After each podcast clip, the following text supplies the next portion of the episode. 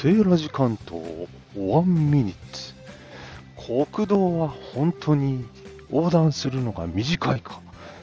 さっき嘘みたいに早かったんで、もう一回測り直してみました。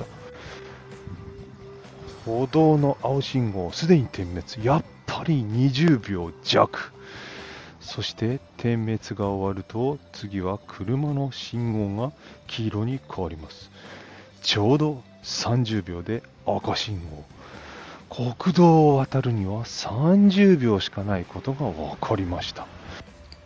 一方、車で信号待ちをしているさんじゅうびょうはどう感じますか？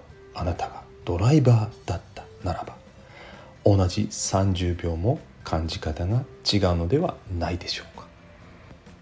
でもね、この配信のたった半分ですからね。